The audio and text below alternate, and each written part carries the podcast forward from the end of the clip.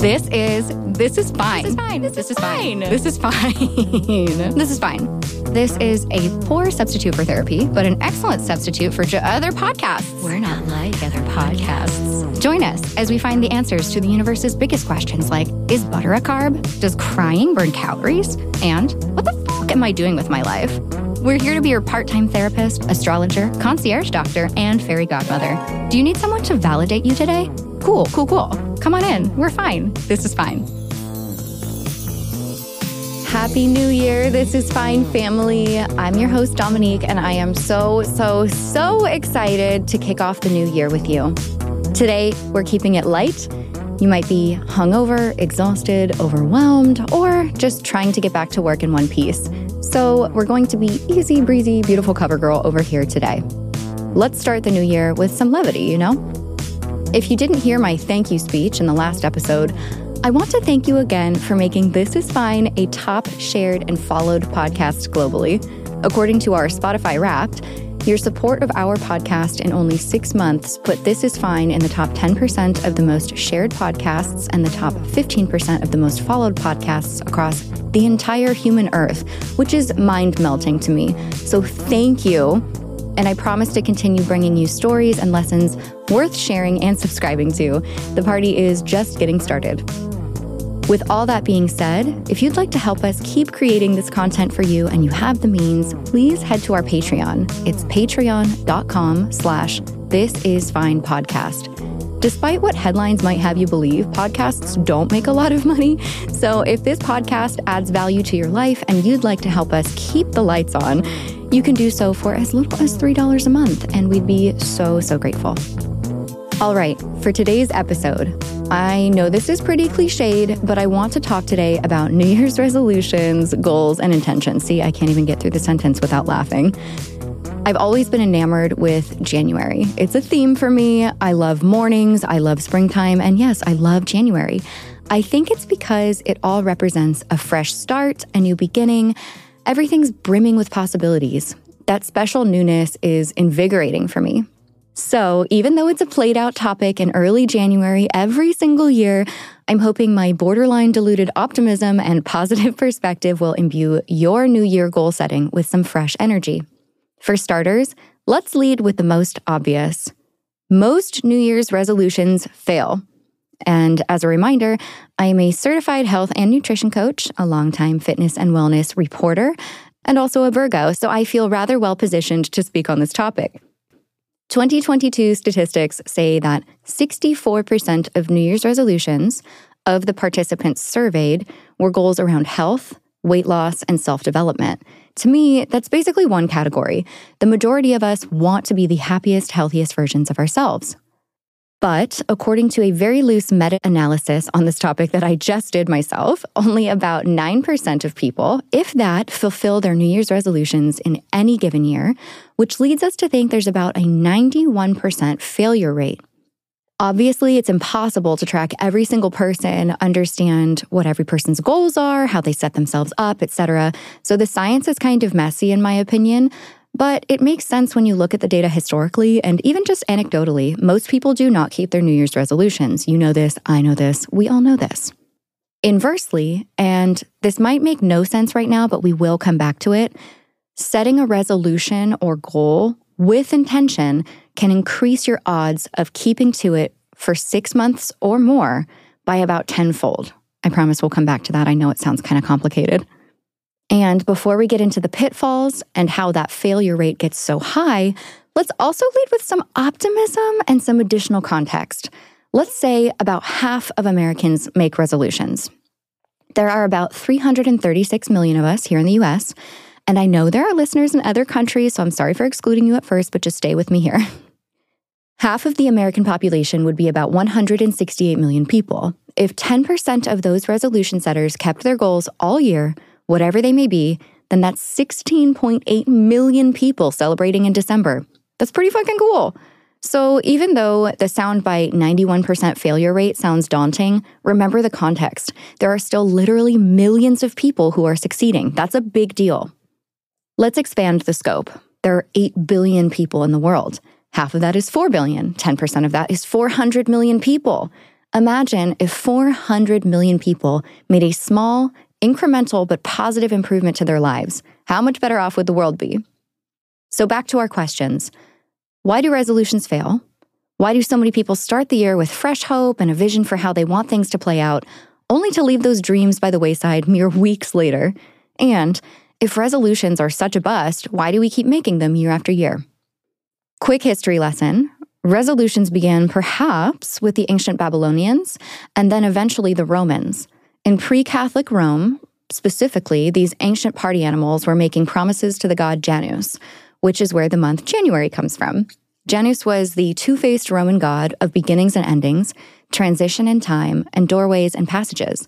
There are a lot of pretty cool themes here, and I love looking at January as a doorway to a new life chapter and a special marking of time and beginnings. This also highlights the fact that there has to be some significance to resolutions, especially if the tradition has lasted about 4,000 years. There's a 1947 Gallup poll of the top 10 resolutions in the US. I'm going to read them to you with a little note after each one marking the category I think each one fits into. 1. Improve my disposition, be more understanding, control my temper. Self improvement. 2 Improve my character, live a better life. Self improvement. Three, stop smoking, smoke less. Health. Four, save more money. Career and finance. Five, stop drinking, drink less. Health. Six, be more religious, go to church more often. Self improvement slash spirituality. Seven, be more efficient, do a better job. Career and finance. Eight, take better care of my health. Obviously, health. Nine, take a greater part in home life, self improvement slash relationships. 10, lose or gain weight, health. Also, LOL at gaining weight being a top resolution in 1947. So, despite some nuance, these themes still ring true today. The majority is centered around health, self improvement or development, and spirituality, whatever that looks like to you. So, eight out of the 10 fall into those categories, with the other two being about money and success. Given that health, wealth, and love are essentially the most universal goals, this makes sense. Another theme I noticed is ambiguity. Some of these are so broad, you'll never know if you actually achieved it. For instance, Improve my character is perhaps the most ambiguous one on the list, right alongside do a better job. What do those even mean, really? Others are slightly more quantifiable, such as losing weight or saving more money, but these are still pretty broad. And then there are some defined and finite goals stop smoking, stop drinking. We will get into the differences of these momentarily. Why do resolutions fail? Let's assess some common pitfalls. One, you bite off more than you can chew. In the words of Ellen Griswold, you set standards no family event can live up to. You set standards that no family event can ever live up to. Doing any particular thing every single day for 365 days, losing an insane amount of weight, running an ultra marathon when you've never even run a mile, becoming fluent in a brand new language, cutting out an entire food group. This is the failed resolution starter pack.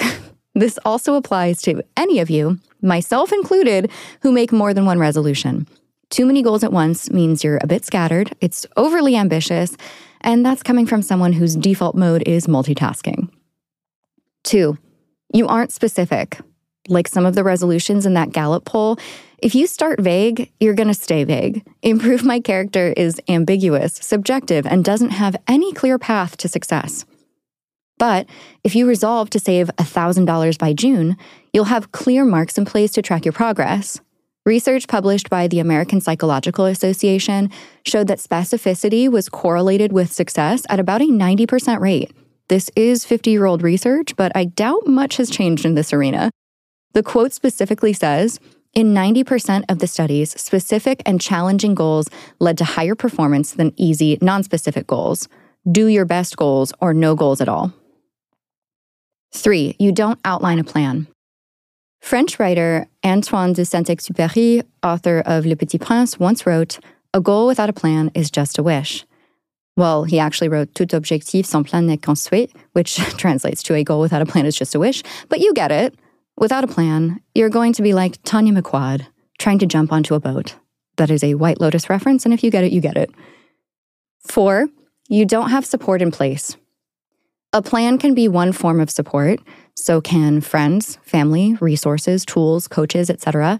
If your goal is to go to Italy but you don't have the resources to do so nor the plan to amass said resources, you can't achieve your goal. If you're inadequately resourced in terms of time, money, and support, it's highly likely that you're going to struggle this year.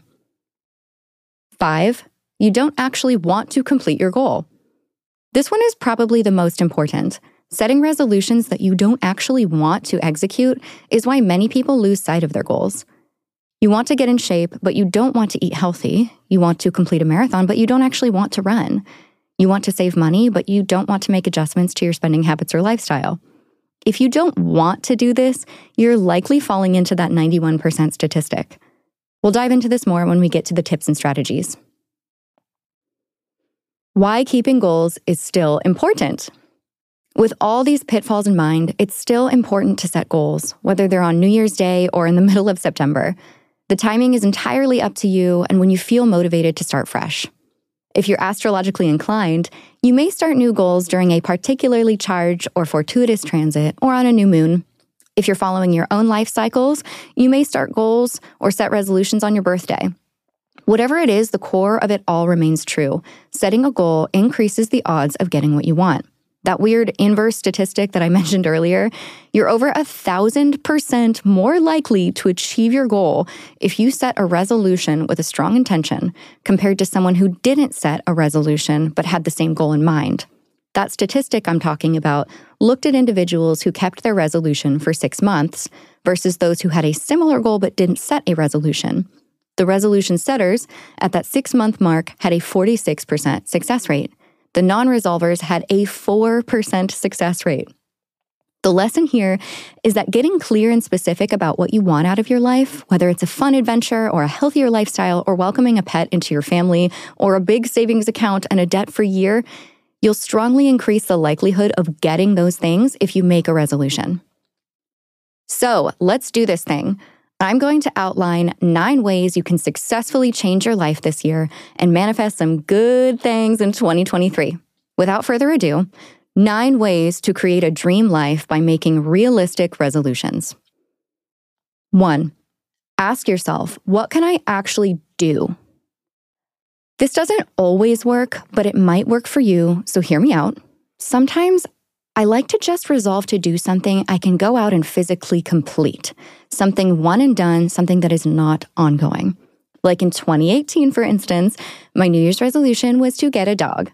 I went out and I did it, as all of you know. One thing, not ongoing, but something that impacted my life for the better every single day since. I got a little too cocky from having completed a resolution, and I went ham the next year and I said I'd meditate every single day. I did not complete that resolution. One is finite. One is banking on the fact that you'll be available, motivated, ready, and uncompromised in any way for 365 days straight. One I was able to complete, and one I was not. We can't Amazon Prime all of our goals, nor handle all of them in one day necessarily. But the important theme for this tip is to give yourself a practical, tactical, concrete thing that you can handle as opposed to something more complicated or abstract. Part of this simply comes down to being realistic with your capacity and having more manageable expectations. A lot of us tend to put a lot of pressure on ourselves, and as we discussed in our holiday slash winter mental health episode with Dr. Gilliland, these expectations can leave us feeling really miserable and down on ourselves. Thinking about what you have the capacity to actually do is an act of self kindness. Even if you have a more complex or lofty goal, you can take this approach. Let's say your overall objective is to get healthier this year. It's important to give yourself smaller steps of the things you know you can handle. That leads me to tip number two. Two, break it down, start small, achieve, add small.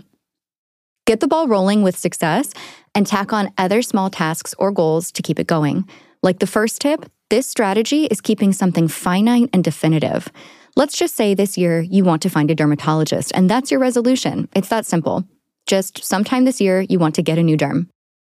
If you complete it in January, you might feel the elation of this accomplishment so much that you add on another goal, like booking a trip that you've always wanted to go on. Once that trip is booked or completed, you could add another goal. Resolutions don't have to look a certain way or fit a certain template. You're resolving to improve your life in any way that suits you. And honestly, getting a dermatologist and going on a trip both improve your life. And it doesn't require daily resolve to not eat sweets. this can also fit into a larger strategy, like breaking down a bigger goal into smaller monthly goals. One of my favorite ways to execute this is something I wrote about years ago for popsugar.com, which was setting a new goal for each month. They were all things that would lead you to feel stronger and healthier. For example, in January, you would try a new type of workout. In February, you would compliment yourself every day or once a week. In March, you would set a personalized strength goal like lifting a certain weight or holding a plank for X minutes, so on and so forth. This could be a fun way for you to plan out the year while also keeping your goals small, attainable, and incremental. Three, get in touch with your why. One of my favorite coaching tactics I picked up with my precision nutrition coach training was the five whys, which is basically asking yourself why five times. Here's how it works write down a resolution and ask yourself why it's your resolution. That's your first why. For instance, if you say, My resolution is to work out, and you ask yourself why, you might say, Because I want to be stronger. Then you ask yourself why again. Why do you want to be stronger? That's your second why. Your answer might be, When I'm stronger, I have more confidence. Ask yourself why a third time. Repeat until you've asked why five times. Usually, this helps us get to the core of our desires and goals, understand ourselves better, and figure out ways to stay motivated by connecting to what truly motivates us. What does your goal actually mean in this context? What does it mean? What does it mean? Are true motivations tied directly into our true desires? Which leads me to tip four. Four, ask yourself is this what I really want? Asking yourself why five times also helps you determine do I actually want to go through an entire year with this goal or resolution? Am I doing this for the right reasons? What's motivating me to do this? And could there be a better way to address this inherent need or want? For instance, if you discover the reason that you want to work out more is because you're dealing with a deep seated insecurity, perhaps you could pivot and your new resolution is going to therapy to work on your self esteem and confidence. That sounds condescending, but I'm so serious and it's so normal. We're all dealing with insecurities, and therapy can help you directly target it. I am not above you here. I am in the waiting room at the same therapy office just across the coffee table. But if you discover that you want to work out because you simply feel happier and healthier each day when you regularly exercise, and you find that fitness boosts your mood, then you might be on the right track with a fitness resolution. You might also discover that you don't actually like working out.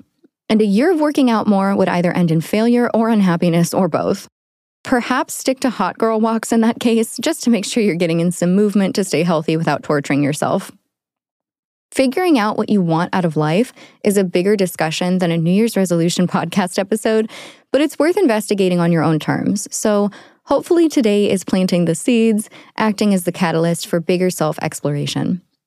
Mark Manson, author of The Subtle Art of Not Giving a Fuck, explained all of this in a way that made a lot of sense to me and it helped me reframe some of my own desires. He describes his failure to follow his dream of becoming a rock star as a realization that he didn't actually want to be a rock star when it came down to what that reality actually meant. He says, quote, Despite fantasizing about it for over half of my life, the reality never came, and it took me a long time to figure out why. I didn't actually want it. I'm in love with the result the image of me on stage, people cheering, me rocking out, putting everything I have into what I'm playing. But I'm not in love with the process.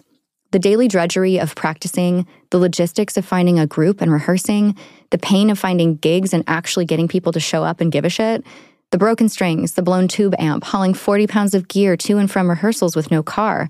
It's a mountain of a dream and a mile high climb to the top. And what it took me a long time to discover is that I don't like to climb. I just want to imagine the top. End quote. This is a powerful revelation and something you can do as well when it comes to setting New Year's resolutions or any goal for that matter. Do you actually want to live the reality of that end goal and live through what it takes to get there? Do you enjoy the process of becoming whatever or whoever it is you want to become? You might want to climb to the top of Mount Everest, but you don't actually like the cold, or missing showers, or training for months, or even actually hiking in general. But you seek something in that goal, that moment atop Everest. What is it? What do you actually want? You have to really, really, really want this, not just the end result, but the day in and day out of what the result requires.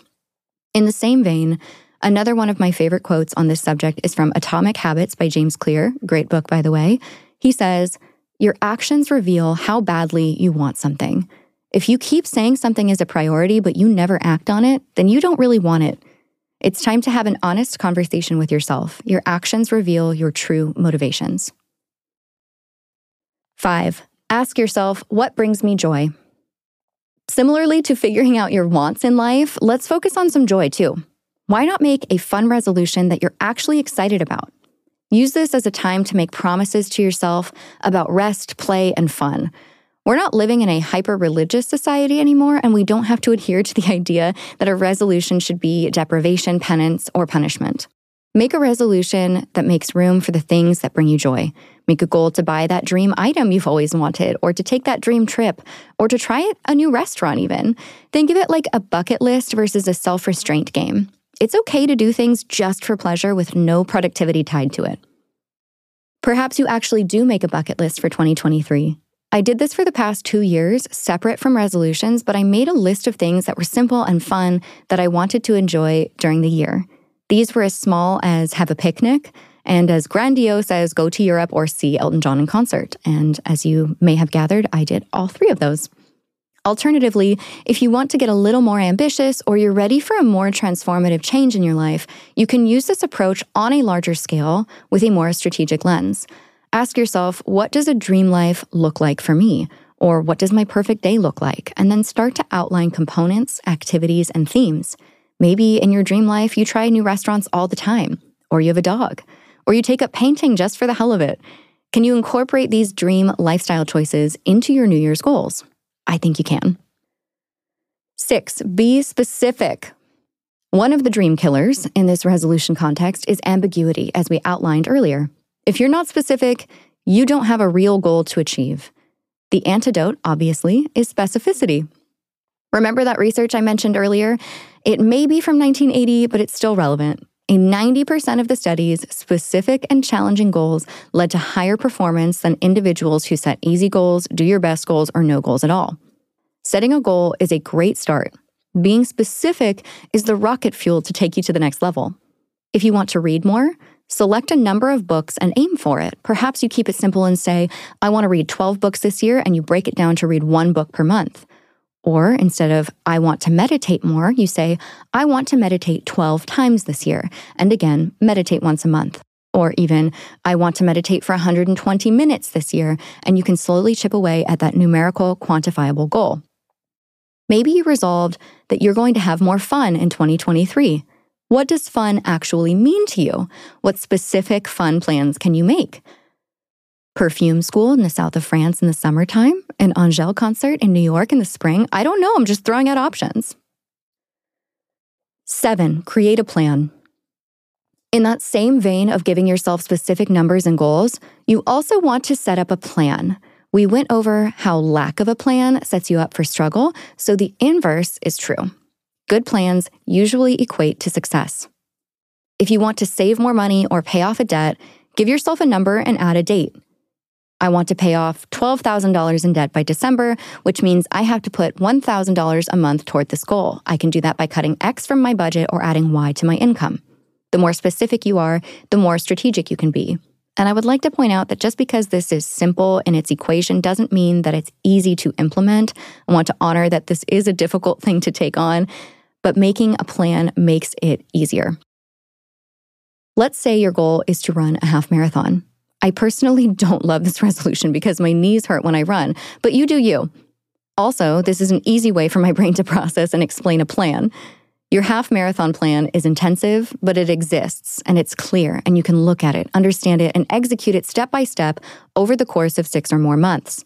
If you're starting from ground zero, you begin with a month of walking and begin to adjust your sleep schedule so you can get up earlier for runs or walks, or whatever that specific schedule is for you. You can also lay out the rest of your walk, run, train schedule leading up to the date of your race. You can schedule the race. You can plan a weekend of events around the race if you're traveling to a specific destination. You can hire a coach if you have the means or download a training app. You can start to educate yourself on marathon training nutrition and start incorporating those foods and dietary habits into your own routine.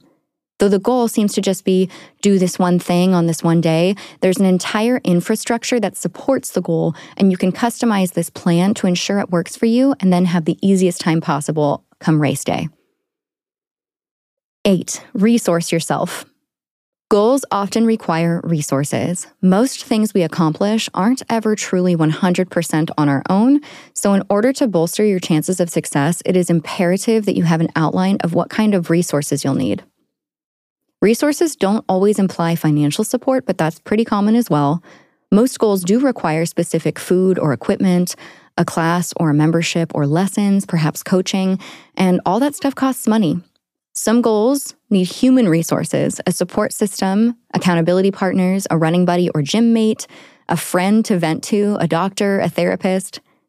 Some goals need time as a resource, and you'll have to carve time out by moving some things around in your schedule, perhaps making sacrifices when it comes to lower priority time blocks in order to make room for this new priority.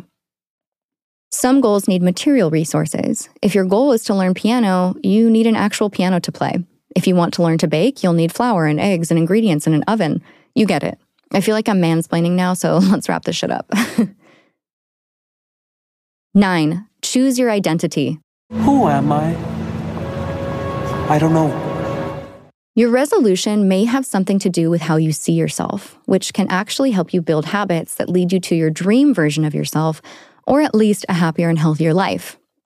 James Clear explains that deciding on what kind of person you want to be, choosing a specific identity, can determine what habits support that chosen identity. For instance, going back to the restaurant resolution, I don't know why I keep coming back to this one. It's not my resolution, but whatever. You might take up the identity of being an adventurous foodie, so going to new restaurants would be a part of your identity. If your resolution is getting a dog, you can take on the dog person identity or dog parent identity.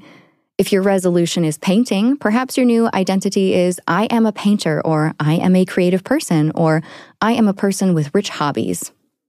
I won't pretend to pontificate as if I'm an authoritative voice of the people or some kind of sage, but as of now, I do believe our actions define who we are.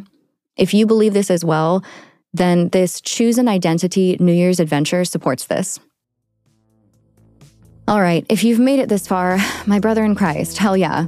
Some resolutions I'm deciding on include taking up ballet this year, going to perfume school, and planning a paint picnic. I will definitely be making a 2023 bucket list again, complete with activities, books, travel, and simple things I hope to experience in these next 12 months. And I do have bigger, loftier goals financial, health, education goals, but I haven't yet committed to them in a resolution because I haven't outlined a plan just yet and I don't want to let myself down by biting off more than I can chew. Classic me. I'm trying to practice what I preach over here. When I have a little more of a crystallized plan, I'll let you know what I'm doing and how things are going, obviously. This was quite a bit to take in, but you just got a taste of what it's like to be coached by me, so I hope it was still fun and empowering for you. Are you thinking about some resolutions or simply setting some goals for yourself this year? I hope so. I'm already proud of you. We've got even more support for you on the way. Dr. Kevin Gilliland is going to be coming in hot with goal setting advice so you can get more tips from an actual clinical psychologist. We love that. So, even if you're not dead set on a resolution now, no rush. We'll reconvene with even more strategy and psychological tactics next week. And if you're feeling the winter blues right now, little post holiday depression, uh, I get it. Make sure to listen back to the episode we did last year, episode 24, for what I like to call Therapy Light with more of Dr. G's strategies. All right, that's all for now. Happy New Year. Love y'all so much. Until next week, a biento. Bye. Thanks for tuning in to this episode of This Is Fine. I've been your host, Dominique Michelle Astorino. We're based in San Diego, recording in studio at DLI Productions in Pacific Beach with Emmy Award winning sound designer Dan De La Isla. This is a comedy and advice podcast, but for legal reasons, this entire podcast is a joke and none of it is medical advice. To download the transcript or learn more, visit thisisfinepodcast.com.